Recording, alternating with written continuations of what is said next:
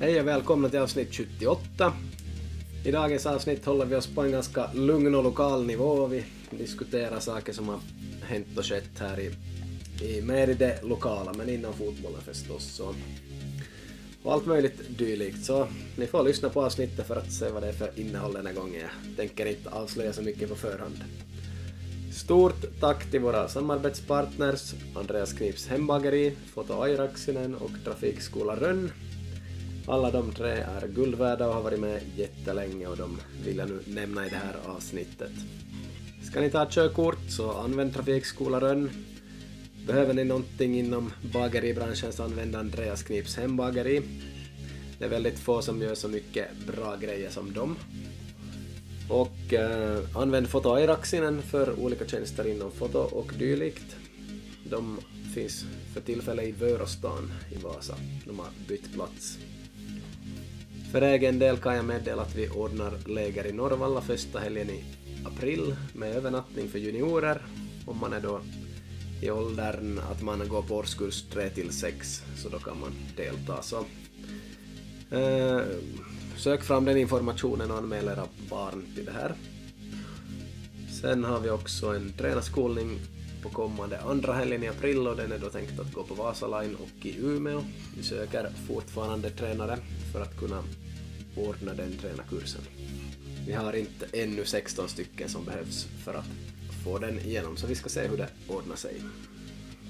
Hoppas alla haft en bra vecka och idag släpper vi nu det här avsnitt 78 men imorgon släpper vi avsnitt 79. Det blir ett superintressant avsnitt för de som är intresserade av fotbollsteori och allting kring hur man ska träna och det här och vem är det som bestämmer vad och, och varför får folk olika jobb och finns det fotbollsuniversitet egentligen och, och allt sånt här. Det är ett långt avsnitt imorgon på kanske 45-50 minuter som handlar bara om de här sakerna.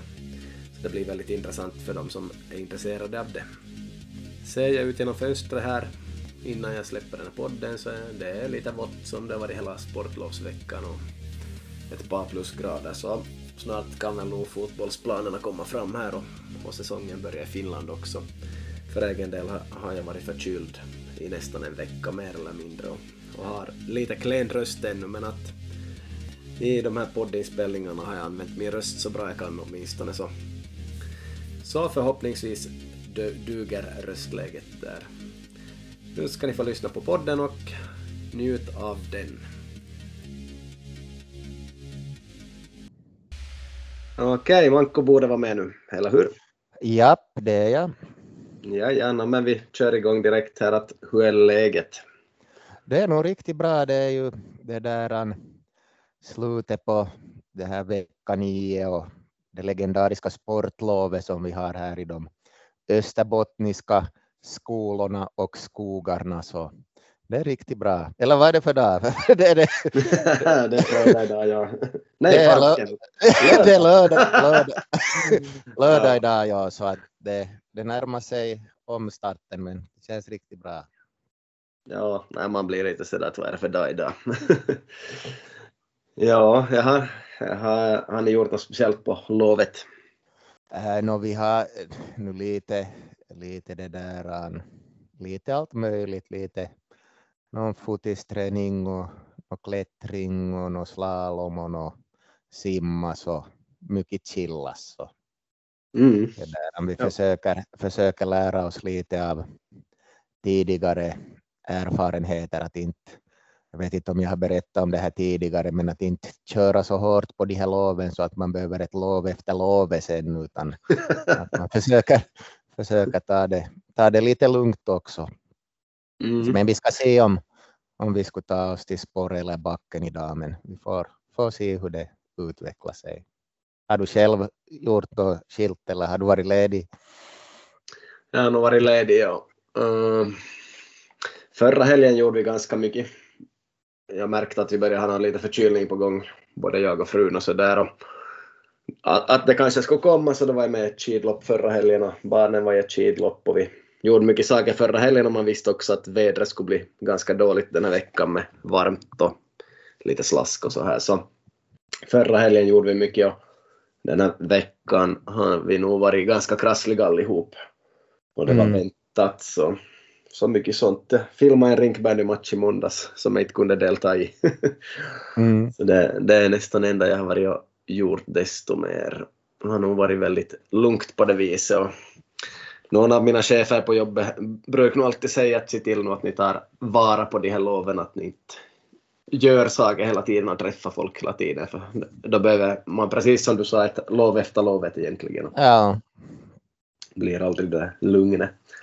Så det har nog varit lite väl lugnt kanske och lite småtråkigt här. Men att man kan inte alltid vara skick och jag var faktiskt frisk i två månader just. mm. Så det får man vara nöjd med. Hela hösten gick åt till en massa förkylningar och grejer tyckte jag. Ja. Ja. Men att inte har ni väl kanske gjort så jättemycket utomhus den här veckan? Lite skidning eller? Nej, vi, alltså vi var det där anti, det var ju enda, enda eh, dagen som det var bra väder lovat dit i, i Simpsjö var på tisdagen så då var vi det där dit i backen och med, med alla andra österbottningar tycktes det som att fem, fem stycken från Ebbas fotislag där som vi träffade, träffade på inom, inom det där två minuter då vi kom dit. Så, ja, så ja, ja. Det, då var det just soligt och minus en så det var riktigt, riktigt bra dag då. Det där. Och, och sen var vi till, till Öberg också, i, jag minns inte om det var lördags eller söndag, så då var det nog inte mycket folk fast det gick nog helt bra att, att rann där också. Så, så vi ska mm. se, se lite hur, hur det blir. Men, men nu, nu har det ju ändrat lite så att det ska vara kallt nästa vecka igen så man får, får se vad det blir till. Ja, det knepigt väder den här vintern. Faktiskt. Ja, så bytte byt vi just tillbaks till Börsel och så en minut senare kom det att Olkiluoto 3 skulle på 37 dagars service. ja, men det har jag vetat länge så jag har inte ja. ja. ja, no, ja, okej. Okay. Men det är kallt nästa vecka, det är på nätterna det kanske främst. Ja. Så, ja, men att ut tidigt på morgonen om man har chansen så kan man skrinna kanske och något sånt. Ja, um, vad annat? Det är ganska länge sedan vi spelat in det första avsnittet det här året faktiskt. Ja, just så. så tiden går alltid snabbt det här. senast var väl det där Sebba Strandvall-avsnittet. Det, var ju intressant och långt så alla har väl haft tid att lyssna på den. Ja, jag hoppas, hoppas det verkligen och vi får, får se till att om det är någon som lyssnar på det här avsnittet som inte har lyssnat på det så rekommenderar vi nog det varmt. Ja, absolut. Det var ett bra avsnitt. Om man får säga själv. Och det var ju han som stod i centrum så inte så stor skillnad vad man säger själv. Ja, okej, okay. no, men vi kör igång. Yes, vi har några ämnen vi ska diskutera här med Manko i dagens avsnitt och ett är då att FC Korsholm gick under just. Eh, ekonomin har varit ansträngd ett par år och det är väldigt få personer som har varit inne med pengar där och, och till slut gav de nu upp. Det skulle kunna gå tidigare också men FC Korsholm fanns från 1998 till 2023 med andra ord, för 2024 blir det ingen säsong. Futsallaget i division 2 har också avslutat, så seniorlaget i fyran. Yes. Um, du har vetat om det här några dagar säkert, Manko? Ja, no, jag, jag är ju det där in på på det där tulospalvelu ungefär fem gånger om dagen för att se att när sätter Virkia in sen det där hemmamatch, sätter de den på en fredag eller klockan 19 eller på en lördag klockan 14. Och, och då i samband med det så märktes det också att FC Korsholms matcher sen hade försvunnit. Mm, ja. ja, du har, du har saker du kollar upp och planerar och kollar och grejer. Ja, no, då är det då man är det där han, tränare i två lag och styrelse och femte tränare i ett lag så är det, det att hålla koll. Ja, ja, ja, ja, det ska pusslas. Så. Kul till när det kommer beslut på saker. Yes. Precis. Ja, um, inte har jag så mycket att säga för egen del av det som har skett nu, utan jag står utanför ekonomin i princip och jag jag har jobbat gratis i tre månader och hållit i träningarna någorlunda, varit lite folk och så här, och och väntat på något beslut mer eller mindre och många har lämnat klubben och farit till klubbar som Norrvalla och BK 48 och sån här. Och det enda jag kan säga till dem nu är att äh, lycka till och tack för att ni var med. Det har jag inte sagt tidigare, jag, jag blockerade dem med total tystnad, de som lämnat klubben och sånt här och, och det har klubben har gjort att vi, vi liksom har inte avtackat någon som har slutat och sånt fast de har försökt säga något utan vi har bara varit som att ja, vi ska se vad som händer med vår grej. Vi vill inte att någon lämnar klubben före det. Men det har folk gjort. Och sådär. Men att nu är allt lugnt för nu är det över och eh, no hard feelings från min sida utan det, det är vad det är. Eh, en klubb som FC Korsholm så har startat på ett vis och har blivit till någonting annat och man kan ju säga att det är minst 90 procent med utländsk bakgrund där och, och föreningen har uppfyllt en funktion på det viset tycker jag att man har tagit hand om folk som har kommit hit från andra länder och, och folk som också bott länge här men också nyanlända och gett dem en chans att spela, spela träna och få ett sammanhang och ofta börjar de i skolor där lagkamrater går går också sånt där och får en väg framåt i livet och de som vill ha jobb kanske hittar, hittar någon kontakt i laget som de kan kolla lite med och hitta ett jobb så här. Så det har varit väldigt lönsamt både för deras, ja, för hela deras liv att, att den här klubben har funnits. Så, och ett visst stöd hade funnits från kommun så där och från, från någon bank lite och så där. Men att två tredjedelar av budgeten så skulle behöva komma in via spelarnas inbetalningar, säsongsavgift, vilket har funkat jättedåligt och det är vanligt med utländsk bakgrundsspelare. Ehm, och ehm, sponsorer, vilket det finns väldigt få av. Och det är där det brister då också förstås sen då de ger upp i något skede. Ja, vad, vad har du för spontana tankar? Nej, det är väl just precis som du säger att just när man det där kollar på att vad var syftet i tiden när Korsholm grundades, och, och så, alltså FC Korsholm, inte kommunen Korsholm, äh, så, så var det ju då att, att erbjuda kanske de olika byarnas spelare möjlighet att sammanstråla i ett seniorlag och inte behöva fara till stan. Och de här kanske, att det skulle väl vara hela kommunens lag och, och så där sportsligt sett så har man ju några säsonger i, i ettan som sådär sportsligt bästa. Och då, då blev det ju kanske var det ju också så att det var spelare nog från stan också som var där och så vidare. Men att, att och sen, sen då dala genom seriesystemet. Det där och, och lite ändra sin form då här de senaste sex sju åren kanske. Ja, och kanske ännu längre. Ja. Yes, och det fanns ju någon Karpere FF och Hoppet och sådana här som var väldigt bra i trean förr i tiden och, och det var ju därifrån som det blev FC Korsholm. Det var väl någon som tog en division 2-plats. Om det nu var Hoppet eller Karpere FF eller vem det än var så på sätt och vis slogs de väl ihop de där gängen och så blev en, en division 2-klubb som småningom steg till ettan och senare sjönk i seriesystemet vartefter. Så det är väl i stora drag den där som det har varit. Själv spelade jag faktiskt som B-junior i FC Korsholm då jag var 17, nej, 16 år så ett mm. år fanns, ja, det fanns B-juniorer i två år där tror jag bland annat. Yes. Så FC Korsholm har dalat ner genom seriesystem och sådär genom åren förstås. Men att bakgrunden var väl nog det där kommunens lag kanske och sådär, men det gick aldrig riktigt hem ändå kanske riktigt. Jag vet inte, det fanns ju andra föreningar. Kuffen, Komu, IBK och andra och de har nog aldrig köpt det där riktigt kanske. Och, och då inte fanns någon juniorverksamhet desto mer Nej. än B-juniorer något år. Så, så FC Korsholm var ju som alltid ett första lag och hade en, en viss ekonomi och ganska mycket spelare från Vasa sist och slutligen och så där. Så så inte vet jag fotbollen var ju helt annorlunda 1998 än den är idag så man kan inte heller gå in och med några pekpinnar och säga vad de skulle ha gjort kanske, men att ja, så där var det i alla fall. Mm. Yes, jag tänkte att vi skulle köra några minnen från FC Korsholm. Du har säkert också några, du har säkert sett mycket av deras matcher på 25 år också.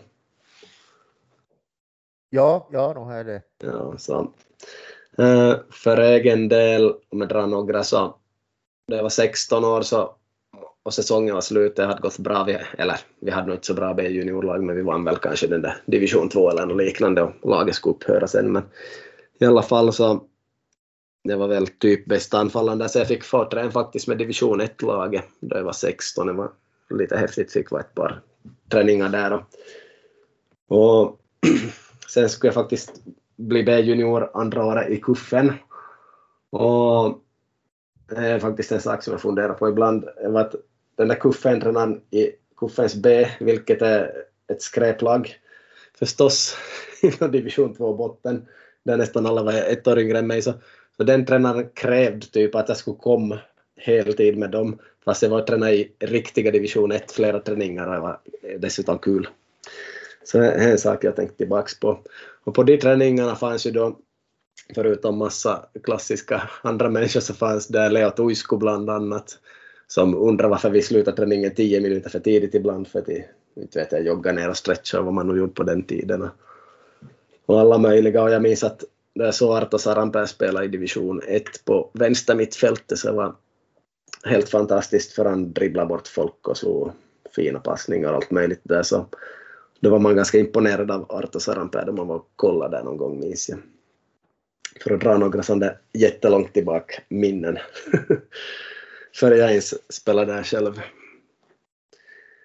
Hur långt bak har du något minne av föreningen? Har du sett något äh, där Jag minns någon, någon division 1-match eh, så på Sandviken så, så var det så, minns jag att, att en sån här legendarisk domare gav det där äh, gult kort åt fel person två gånger så en, en sån där bekant blev utvisad, det minns jag. Okej. Okay. jag minns inte riktigt när det var, det var no, i början av 2000-talet. Sen, sen minns jag också om det var 2004 eller 2005 då vi skulle ha mot dem där på Korsholms fina centralidrottsplan eller Smäsbys eller vad det heter så då försöka det där, eller inte vet jag om de försöka eller om de bara annars så värmde de upp då inne i Botniahallen och var inte alls ut på, på det där gräsplanen och värmde upp något, utan de värmde upp där inne då så kom de ut till matchen då, men vi vann nog den sen kanske 2-0. Så det var ett av de här tidigaste minnena. Ja, jag var säkert med. Jag vet inte, om det regnade någon gång så värmde vi kanske upp i Botniahallen. Ja, det kan hända. Det var ju en av de häftigaste grejerna med att spela i division 2 i Korsholm var att vi tränade på den där fantastiska planen då en fyra, fem gånger i veckan. Korsholms centralplan utanför Botniahallen. Mm. Var det helt fantastisk plan. Den var kanske till och med ännu bättre på den tiden. Så att få mm. träna där fyra gånger i veckan, det var nog det var fantastiskt. Uh, före jag kom dit hade Arceus varit tränare där bland annat. Han hade plockat in typ fyra B-juniorer från Sundom så det var ju intressant att de fick vara med där. Och Marcus Juslin var väl den som lyckades ganska bra, fick spela ganska mycket i division 1 och slå hönor och sånt minns jag där. Så det var ju häftigt och jag pratade så mycket om det här. Men att det var väl främst Marcus Juslin som var ganska framgångsrik där, men karriären tog nog lite stopp i division 2 sen, jag vet inte varför, men han nog spelat med honom lite också. Kommer du ihåg det här? Ja, ja, ja, nu minns jag att det var, det var en, del, en del spelare som, som dök upp där i division 1-truppen. Ja. ja. Um, Ja, mina minnen sen är väl främst från division 2. De hade kommit ner från ettan så det fanns nog ganska, ganska bra spelare där men de var ju lite äldre och inte så satsande. De ville väl nog spela på en hög nivå men inte, inte kanske utvecklas. Så därav alla resultat och sånt. Men att det var nog väldigt lärorikt att komma dit till tvåan på många, många sätt. Jag skulle hellre varit med i IFK, därför var jag och träna med Vasa IFK ibland efter säsongen och sådär men att det, det blev ingen match mellan oss aldrig. Du kommer nog ihåg att det var med någon gång kanske att träna. Ja, det kan nog hända, ja. Mellan oss säsonger där med att det som IFK erbjöd egentligen um, då jag inte var junior med så det, det var att få till VIFK Young Boys typ i trean. Eller, eller då hade jag spelat en säsong redan i tvåan och jag visste att jag klarade av det. Men då erbjöd IFK att jag skulle få, få till Young Boys-laget. Vad det nu var i trean eller fyran men det är ju som vad är det att erbjuda åt någon som redan hade etablerat sig i två. Jag hade tagit en guld och en silver och en bronsmedalj i det där bäst i matchen. Mm. matchen redan den sommaren så kan vi ju fara en division lägre inte men att IFK hade förstås jättebra lag och jag tror ni hade jättebra stämning och på sätt och vis där. Ja. De åren. Så det skulle jag nog sabba. den, den versionen av Peter Sifus. Nej, men mer minnen. Vi ska se. I division 2 fanns nog det finns jättemycket minnen, men just att Peter Kauppi var i mål. Så otroligt bra målvakt och stor på alla vis och ju till och med spelat lite i ligan sen så uh, att ha honom på träning med så helt hopplöst för man gjorde så otroligt sällan mål på honom i skottövningar och annat. Så lite tog jag nog bort självförtroende som anfallare faktiskt att ha honom i mål där. Så, så det är faktiskt en, en grej man kan, man kan tänka på. Och förstås andra rutinerade spelare som man nog kunde lära sig mycket av, men det var ju gamla skolan och, och så här typiskt finländskt som det var förr att de ropa, ropa saker fast man försökt sitt bästa och misslyckades så ropade de fullt. Så, så kunde man ropa tillbaka ja jag försöker så bara Mm. Nå, bra! de flesta ropar ju ingenting tillbaks, de flesta mm. yngre spelare, för man gör inte men att, tycker man gör sitt bästa, folk ropar att det är så, så, lite sån där finsk arméstil, som idiotiskt. Varför ska du ropa och skälla på någon som gör sitt absolut yttersta, vet du? Mm. Ja. så det blir så, sådär, mycket ropa så. Lite stridas här och där inom träningar och sånt, men att överlag bra och så var vi på ett träningsläger till, till den här Pärnu också, ganska klassiskt och sån klassisk inkilning som nog definitivt inte existerar i Finland och Sverige mer nu för tiden med ja, allt möjligt vad nog inkilning kan, kan betyda, men då var vi bland yngsta så det var superhäftigt måste jag väl nog säga ändå fast säkert alla inte gillade det. Mm. Yes, och så måste jag nog nämna Jonas Smeds där. Kommer du ihåg ja, hans främsta egenskap? Ja, det var just han som fick varning två gånger där på Sandviken. Okej. Okay. Menar du egenskap på plan eller utanför plan? No, på plan. Ja, skott. Ja, skott. Han sköt ju nog ett mål mot er, vi förlorade säkert 5-1 på Sandviken, men mm. från 40 meter kanske i mål. Något sånt. Så han sköt ju otroligt hårt och, och han hade ju alltid skjutit fullt hela sin uppväxt och sådär och då han hade något sommarjobb så fanns en fotisplan där nära sommarjobbet. Så han, hade ibland varit där tror jag och skjutit fullt då en stund på morgonen. Alltid var väl typ någon släkting han jobbade åt. Sommarjobbet han kunde vara borta en stund.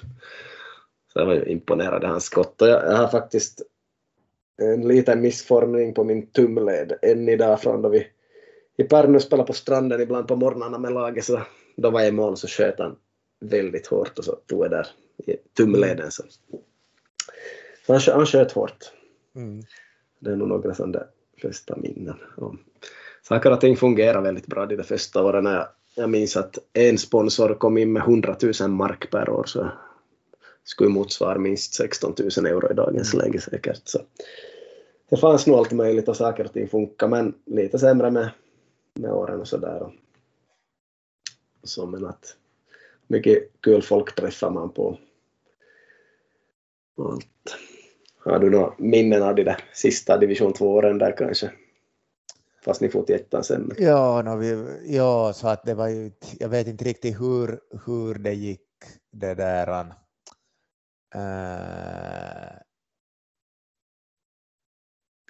när de föll till trean, det minns jag inte riktigt var det nå 2007 eller något sånt, jag vet inte. Ungefär. Ja, så jag träffade ju mest på dem då just 3, 4, 5. Mm, ja. Ja. Det var häftiga år. Roman Jeremenko spelade ju JBK och äh, pappa Alexej var ju spelande tränare i samma lag då också. Mm. Som vi säkert har nämnt x antal gånger. Ja, um, för min del så, så får jag faktiskt till Kisto till slut. Det var samma år som FC Korsholm sjönk och det var där i början av hösten då får jag till Kisto för vi, vi hade haft en ny tränare och han fick sparken typ i augusti och jag, jag ville inte ha någon annan tränare där i Korsholm och vi hade eh, satsat på ett som annat de där åren. Vi hade tre bulgarer varav alla bor i Finland kanske. Nej, två, två av dem bor i Finland i dagens läge och jobbar här delvis. Så, och allt möjligt vi hade satsat på där. Så jag for faktiskt till Kisto där och det var sista, sista året jag spelade i division 2 och sen jag spelade i lägre divisioner alltid faktiskt.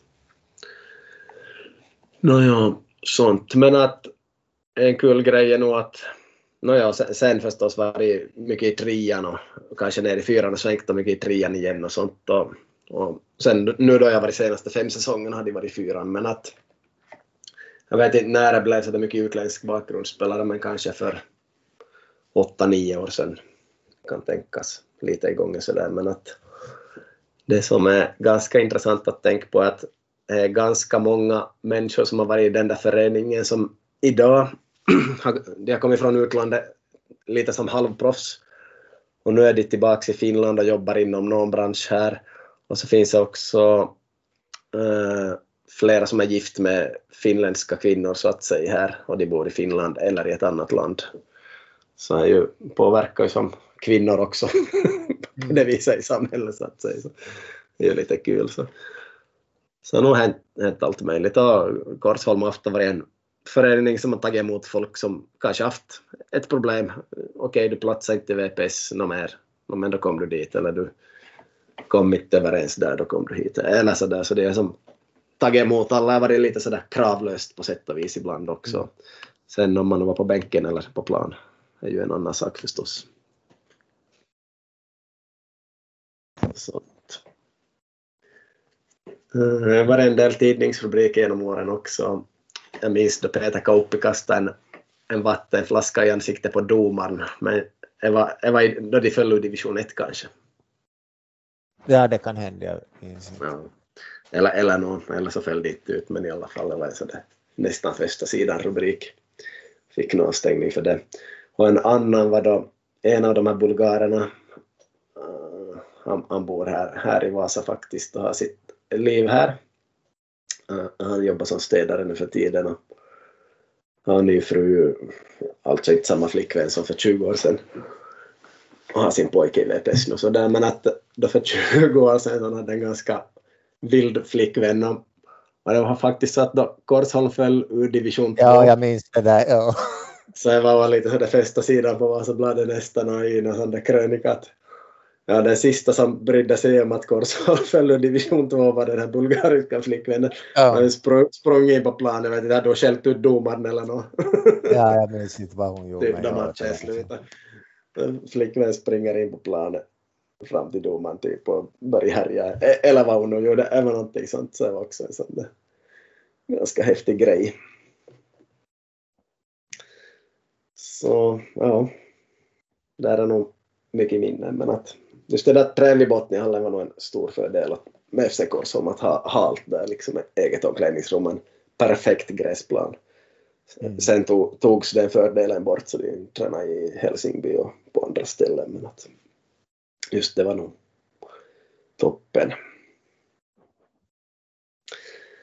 Ja, men då har ju sitt Korsholm med andra ögon hela tiden och sådär att de som tänker kort så har säkert stört sig mycket på många med utländsk bakgrund och de kan inte alla regler i fotboll och vet inte alltid var man ska gå ut från plan då man byter och massa sådana små detaljer som finns och du får inte gå över vita linjen förrän den du ska byta med kommer och vad som helst vet du i fotboll och sånt här.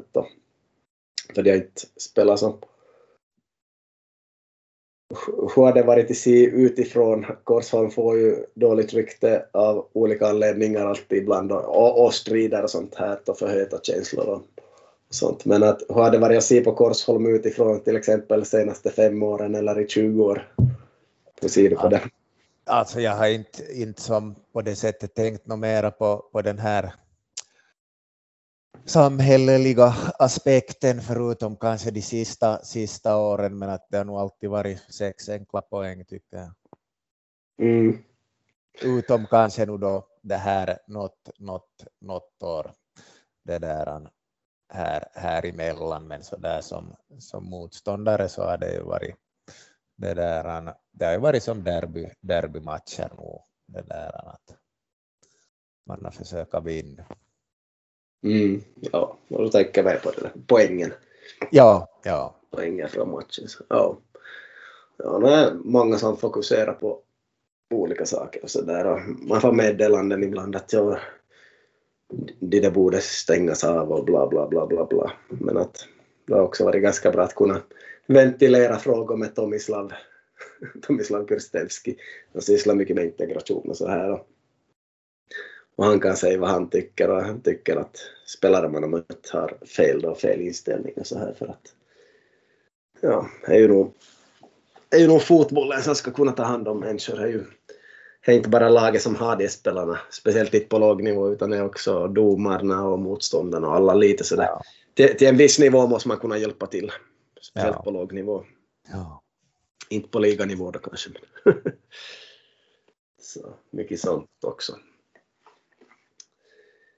Yes, nej men jag har varit, jag har varit där i tre omgångar. I division 2 då så många år paus och så i division 3 några år. Hade mycket kompisar där ett tag. Kanske det är typ 12 år sedan och så.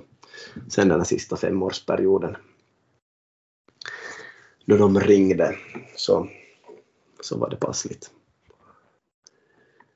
Så allt möjligt, inte vet jag. På 25 år så är ganska många spelare som som man skulle kunna lägga på en lista vet du, som har spelat där, vem man ja. där. Jag undrar hur många hundratals, det skulle vara ganska kul att ha den där listan. Ja. Så först, först finländare, sen mer och mer folk med utländsk bakgrund förstås. Ja. ja. Ska vi avsluta kapitlet Korsholm? Ja, det är väl just avslutat nu på det där Eh, i de ekonomiska böckerna så att får väl återkomma med jämna mellanrum och se hur det går för olika före detta korsholmare sen. Mm, yes. Uh, sen hade vi en fråga här, vad ska Pesse coacha i framtiden? Har det kommit erbjudande? Jaha, har det kommit en fråga? Det var ju intressant. Ja, no, är något som folk frågar hela tiden förstås. Men att, ja. uh, kanske Manko kan besvara den. Nej, inte vet jag. jag la ju till en egen fråga här. Vad ska jag inte göra? Ja. ja. Eh, uh, bra stora frågor. Kommer att tänk igenom min situation ordentligt här den närmaste tiden. Jag har inte bråttom att göra någonting. Jag har inte haft bråttom på sistone heller. Skulle jag ha bråttom skulle jag också kunna lämna klubben i något skede här och göra något annat. Men att lite diskussioner har funnits hit och dit, men att det som fortfarande är nummer ett för mig så är familjen att spendera mycket tid med barnen och, och stödja frun. Ännu barnen är små och de, de har sitt liv och hon har mycket i sitt liv just nu så Jag stöder dem så mycket som möjligt, tänker inte missa deras uppväxt och de är så här små. Så därför har också FC Korsholm varit perfekt, så det är två träffar i veckan. Så det är nog nummer ett, familjen. Det kommer det inte kanske alltid att vara, no, alla säger att familjen är nummer ett, men att den dag man tar ett lag där man har träning eller samling fem, sex gånger i veckan och det ska få otroligt mycket tid till det så då kan man säga att familjen är nummer ett om man vill ändå, men att man sätter nog också det där jobbet på nummer ett tycker jag, eller det där, den där coachningen på nummer ett för att det är också det som finns i tankarna då du går och sover och du kanske sover dåligt, speciellt efter förluster eller, eller då du får kritik eller vad som helst. Så den dagen så satsar du nog väldigt hårt då, inte, då kan du inte bara säga att familjen är nummer ett, det är båda är nummer ett. Skulle jag säga. Och efter Korsholm har jag aldrig eh, jag bestämmer mig att där är jag aldrig sömnlös på nätterna. Jag tar in, ingenting, tänker jag ta så hårt så att jag ligger sömnlös. Och det har jag nog lyckats till 99 procent. Medan i andra lag där jag satsar hårt och vi har många, många träningar i veckan och sånt så då ligger jag nog sömnlös vissa nätter varje vecka, kanske någon natt och sådär i flera timmar och sånt. Så, så, så, så sånt, sånt måste man tänka igenom. Mm. Och sen att vad vill jag göra? finns allt möjligt man kan göra. Man kan ta en klubb där man är spelartränare, man kan få till ett lag där man är bara tränare åt juniorer. Uh, kan ett seniorlag som inte vill att man spelar eller att man inte platsar där med lite högre nivå. Förstås. Och det finns många andra roller inom fotboll. Assisterande tränare skulle jag inte ha någonting emot, bara i rätt lag och rätt nivå. Mm, att jobba i bakgrunden i en stor klubb skulle jag kunna göra också, där är det där finns både tränare och kanske assisterande tränare, men kanske finns en del jobb att göra i bakgrunden. Så det skulle vara intressant. Dessutom behöver ju klubbar och alla tränare utbildning, sån teori som jag har och kunskap. Det finns ju inte ett enda ligalag i, i hela det här landet som besitter en hög kunskapsnivå inom fotboll. Det är som helt klart. Inte HJK, ingen. Så det skulle gå. Uh, scout skulle jag inte bli. Syssla med egna projekt, fotbollsskolor och läger och sånt här. Det kan man göra. Bara som enda fotis man gör. Men får väl se. Får väl se vad det blir. Ska mm.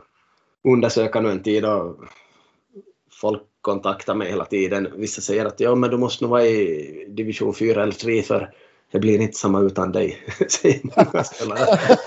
ja, det är sant. ja. Vad är det du menar med det? ja, säg det. Så, ja, om inte där så sjunker statusen på hela divisionen. Nej, jag vet inte vad de menar. Uh, och vad mer har folk sagt? No, folk vill bjuda in mig på kaffe eller till träningar, Korsnäs till exempel. Det är ju intressant bara kaffe och kom på träning och kom hit och diskuterade till Fenny Arena. Vi har träning klockan 21.00 ikväll och så här. Så, inte vet jag. Det är som... det är kul att folk vill hjälpa till men jag kommer inte bara på kaffe eller på en träning och diskutera med vem som helst. Och det krävs ganska mycket vilja från mig för att vara med på någonting. Att det ska som kännas okej okay på väldigt många plan. Så man får nog bjuda mig på kaffe eller inte i träning, men det, det, är inte sagt att jag kommer. Ja. det var en bra one-liner. Ja. ja, och nu har jag varit förkyld en vecka dessutom, så jag har haft bra orsak att tacka nej till olika uppdrag och grejer och sånt här också. Så här så. Så någonting om min framtid har jag väl svarat här nu då åtminstone på den här frågan och folk ställer den och funderar hela tiden också. De som är i min närmaste närhet tycker att jag, att jag ska pausa fotisen ett år. Men att, du, ska kunna bli, du ska kunna bli domare. jag har nog tänkt på vissa, vissa gånger så här att det skulle vara skitkul att vara domare en säsong eller som sådär. Hålla igång som domare. Hur tror du jag skulle vara som domare? Vad, vad tror du du skulle se av mig där? Hurdan skulle jag vara? Uh, no, dels, jag vet inte hur seriös, är det en seriös fråga eller oseriös? Ja, ja, ja, ja. No, men om jag ska vara i fyran då till exempel. Ja. ja. No, du, du, har, du försöker ju åtminstone ha en framtid, framtoning som att just att du är ganska det där, empatisk och förstående för olika det där, äh, åsikter och så där, så att nu tror jag att att till en början skulle du nog säkert kunna som diskutera och så det, men sen tror jag nog du skulle tappa nerverna någon gång om någon börjar härja. Vad tror du? Mm. Ja. är det en korrekt analys? jag ska inte vara så där auktoritär jag kan mer om fotboll än dig tyst bara. jag ska absolut inte vara på det viset. Jag skulle nog säkert vara väldigt diskuterande. Ja. Berätt hur jag tänkte eller så det och, ja. och, så, och, och så där säga att ja, kanske jag sa fel eller kanske jag, jag är så pass dålig men det blir så här nu för jag dömer. Ja, och det är just det just som, som ju jag tycker är just att vissa domare kan det där erkänna att, att de, de har sett någonting eh, på ett sätt och att det kan ha varit fel. Att jag brukar ju som själv brukar hässa upp mig ganska mycket ända tills någon domare då erkänner att ja, ja, det var nog kanske som du sa. Det, där. Mm. Alltså att det, det, är nog en, en egenskap som, och det kommer ju, finns kanske, no, klart det finns många olika typer av domare, men just, nej, no, kanske också yngre, ja, no, yngre på frammarsch kan nog också det där, men, eller jag ska, nu säger jag inte har ålder eller rutin någonting med saken att göra, det är kanske lite hur man är som person, att kan man, kan man tänka sig att erkänna att man har gjort det där felet eller inte. Och, och så där, att, att det uppskattar jag nog hos, hos domare, det där, eftersom jag själv har just ganska starka åsikter om, om det är jag som är inblandad i någon situation, så, så då tar det nog länge före jag ger mig. Tills mm. man har fått en sån där att okej, okay, kanske det var då så. Mm. Jag, varför jag är så besvärlig. Men, ja. ja, och ibland är du ju nog väldigt säker på vad du har sett med egna ögon och varit nära och allting. Och, så, ja. så, I princip vet du. Ja, ja. Och, och, och det där, jag brukar ju som sluta spel till och med om jag blir som Mm, ja. Jag bara stå här i så det, det är nog något man får jobba med. Men det är så det Ja, ja. ja. Um, sen ska jag vara väldigt noggrann med röda kort och straffar. De ska nog verkligen inte ges i onödan. Nej. Nej, det är sant. Och så skulle jag nog ta, ta lite i beaktande eh, tabelläge och, och så här. Och såklart att är det 1-0 i matchen eller är det 4-0 det skulle nog spela en viss roll för mig. Jag vet inte om det skulle göra det som domare, så det, vad man nog säger i teorin, men att det, kommer, det skulle påverka matcherna med 4-0 eller 1-0 och 10 minuter kvar. Mm. Besluten och så om man vet att någon håller på att falla ur serien i sista omgången eller i sista omgången så skulle man ha koll på det så klart det också skulle påverka exakt hur man gör ett beslut men många domare tror jag nog att strunta fullständigt i de här sakerna. Mm. Så är du på ett 50-50 beslut och du också har de där sakerna i bakgrunden så det skulle spela en stor roll för mig, jag tror jag. Dömer den straffen här nu som jag är 50 procent säker på så kanske det här laget faller ur serien. Det finns också 50 procent chans att jag dömer fel och ska jag då göra det eller inte? Liksom sådana saker. Så. Mm. En stor respekt för spelarna och klubbarna och sådär men att samtidigt Ja, det ska vara rättvist och, och allt det här förstås, men att ha diskuterande och sådär. Det ska nog gå väldigt långt innan jag skulle vilja ge ett gult kort för att någon pratar eller käftar emot en. Det ska man nog som ha haft en diskussion före och, och allt sånt där tycker jag. Diskuterande. Ska jag anmäla dig till domarkurs nu då? Jag sitter ju här vid datorn. det skulle nog vara häftigt. Jag har ju en licens från år 2000, jag vet inte, bara 24 år gammal så ja. kanske den går att upp, uppgradera. Det kan nog hända att du får gå någon, någon nätkurs så är du back in ja. business. Ja. Nej, sen är det nog svårt att vara domare, det vet jag, och linjedomare också. Det är nog svårt att, att göra de här sakerna snabbt. Så att, ja, det är svårt. Svårt när man är inne i det. Ja. Har du några mer idéer här? Nej, men det att du kör som domare så he, he, understöder jag nog. Ja. Men jag kommer nog inte upp till fyran på några år dock, så det ska nog bli ett treårsprojekt säkert minst. Ja. Ja. Uh, en fråga som kom upp här också var att uh, ska spelare från elitnivå få hoppa över massa tränarkurser? Och det har vi diskuterat förr och vi vet ju nog ganska mycket fakta om det. Men vad, vad brukar vårt svar vara på det här? Och har du ändrat ditt svar? jag minns inte vad mitt svar brukar vara, men jag vet ju vad, vad din det där, uh, take är på det här. Ska du berätta? Din take? Mm.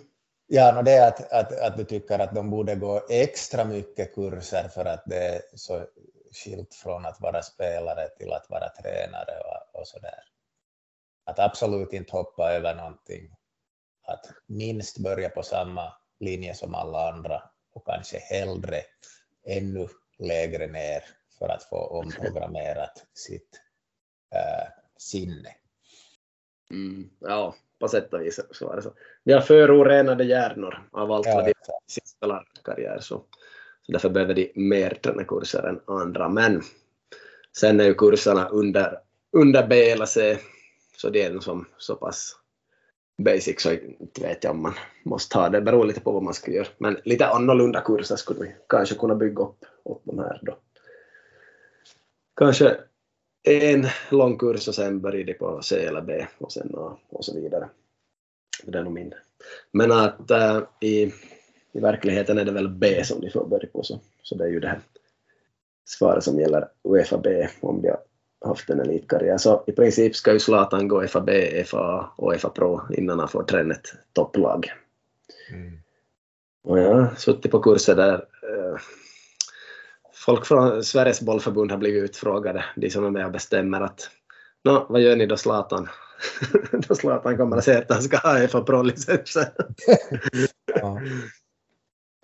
Så, så la den här som provocerar fram en flaska mot den här på förbundet bara yeah, all you have to do Zlatan is to drink this, drink this Zlatan, it's all you have to do. Mm. Man ska bara måste dricka, dricka en flaska vatten och så är det bra. Mm. No, no, ska väl vara samma regler för alla så får se där då. Hur de gör den dagen han ska gå några kurser om man ska gå. Mm. Yes, det var en ganska enkel fråga att besvara och vi har pratat om det förr. Men då, då får du min min dagens Instagram-fråga här, så det fanns fyra alternativ.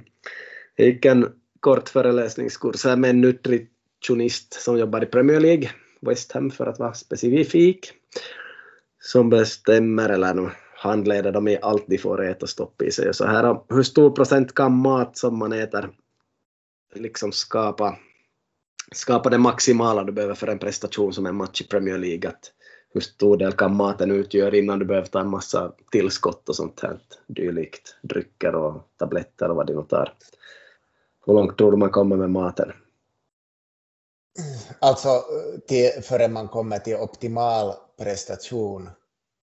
Nå, av 100 procent typ. Så hur mycket är maten och hur mycket är sånt där tillskott? Ja, precis.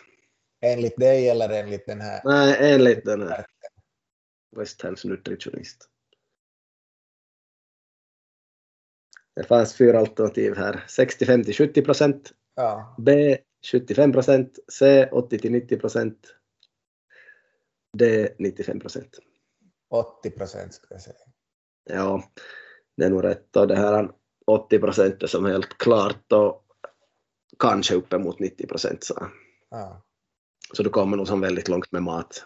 Ja, ja. man kommer nog just i division 4 också, det där, om man har tränat dåligt så kan man med, med kosten det där och sen har man en sån där gel som man kastar i där efter 60 minuters prestation när glykogenlagren är fyllda så det där, tar man en sån och så är man back in business. Lite som Vasaloppet som jag skidade för tio år sedan, då var det nog mycket bulla och annat men, men det börjar vara preskriberat. Ja, ja. Ja, han, han gav nog en lista på grejer som är bra också, lite sådär frukt och äh, fullkornsprodukter och allt möjligt, men inte var det som några konstigheter utan det, det, är nog det här vanliga. Ja. Och då vet vi ju något på lägre nivå, maten fixar ju nog säkert 95 procent istället för 80, ja. 80 till 90 procent. Så jag behöver inte fundera så mycket på sånt här. Men att träna ordentligt och ät vettig mat och kolhydrater såklart, så skippa alla extra drycker som inte innehåller kolhydrater. Kolhydrater behövs inför en fotbollsprestation. Så ska man dricka något är det nog det och inte några andra drycker som saknar kolhydrater. Sen koffein är ju förstås bra att få lite extra men att inte vet jag nog för juniorer och inte vet jag nog i division 4 om det är så viktigt heller med koffein. Så allt möjligt sånt. Uh, ja, det fanns inga fler vettiga frågor här som vi ska ta upp tycker jag heller så kan nog bara äh, eh, läge att ge Manko ledigt här och ja, jag spelar in två avsnitt på en dag, ganska bra jobbat va? Ja, nu no, om man tänker att inte vi har på två månader gjort något så. vi jobbar ikapp lite. Ja. Yes, no, men till alla som lyssnar så stort tack och fortsätt att lyssna på oss och sprid ordet om podden. Det finns ju mycket intressant att lyssna på. Kyllä, kyllä. Yes, ha det bra. Yes. Ha det bra. Tack och hej. Ja, tack, hej.